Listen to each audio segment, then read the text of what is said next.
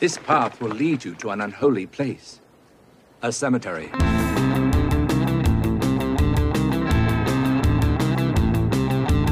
Hello everybody, Foggy Jack here, the lost boy, oddball of magic, and the host of the Foggy Jack 13 podcast. I'll meet you down in the pumpkin patch where the haunters meet the haunted.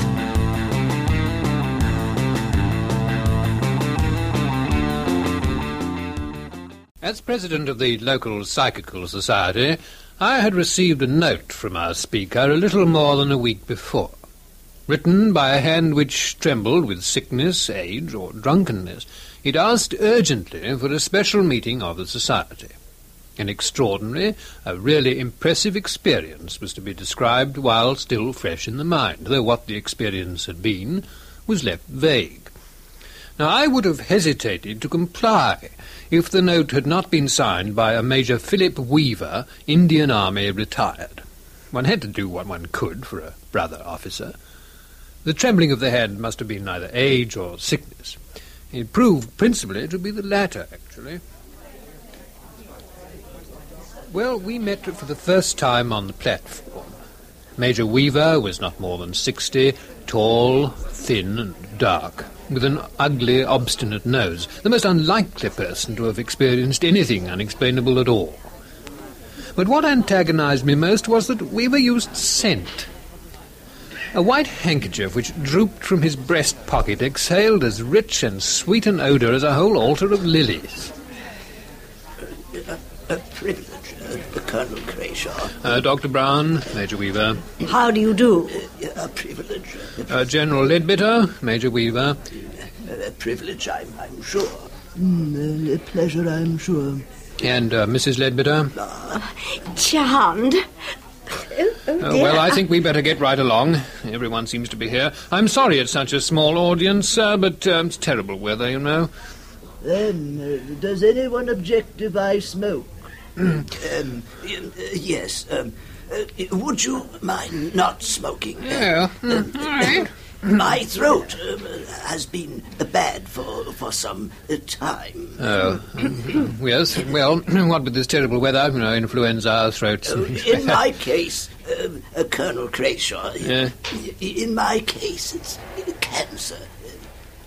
Oh. Yes. Oh, cancer. Well, I think we better get right along. Yes. Yes, I will take this chair over here.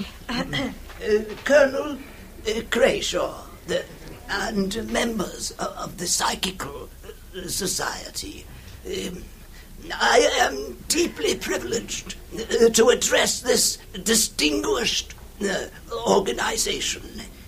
Your kind indulgence toward my urgent request will be duly rewarded. You shall have the opportunity to hear of an extraordinary, I might say, a really impressive experience, which is sure to alter your whole view of the relative values of matter and spirit. Spirit. The spirit and matter. The body. Our temple, as it were, of the spirit. The spirit, the home, and temporary habitat of the enduring the spirit.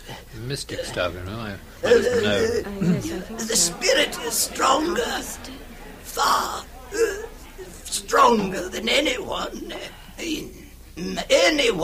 realizes. The physiological action of heart and brain and nerves and so on are subordinate, I say, subordinate to the spirit. The spirit is so much stronger than you think. It's immortal. It's immortal. Sick. Now, it is immortal. Now this is important. I can tell you a story. Signs and wonders. Major Weaver. When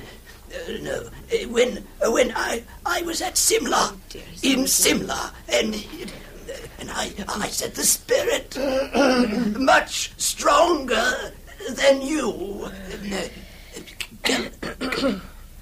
Galatians, the epistle of Saint Paul. He that soweth to the Spirit shall of the Spirit reap life everlasting, everlasting, if we live in the Spirit. Immortal, I assure you.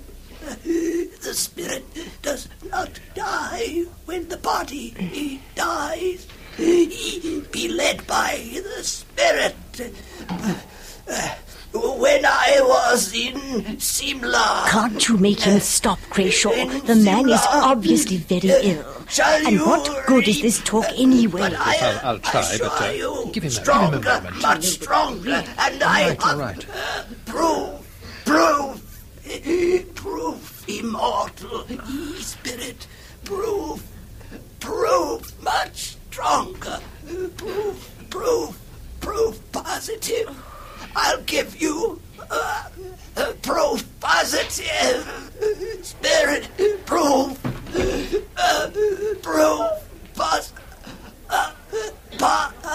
My God, Dr. Bond. I told you to stop him.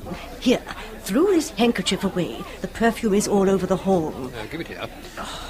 How is he? Send them all away. Send them away at once.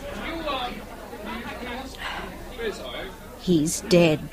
My God, he's dead. And Crayshaw, bring back the handkerchief. Quickly. I understood. The most hideous stench of decaying flesh came from the body the moment the handkerchief was removed. Major Weaver's appearance was incredible. The body might have been one fished from the sea a long while after death. The flesh of the face seemed as ready to fall as an overripe fruit. Crayshaw, the man must have been dead a week. Proof he had probably meant that the spirit outlived the body, that it tasted eternity.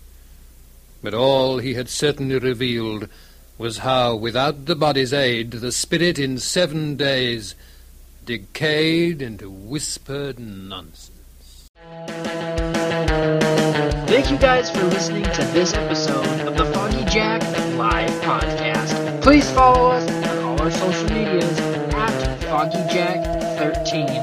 Also, make sure you subscribe to YouTube and to our Patreon. Hope to see you all next time down in the pumpkin patch. Thank you, goodbye, and blessed be.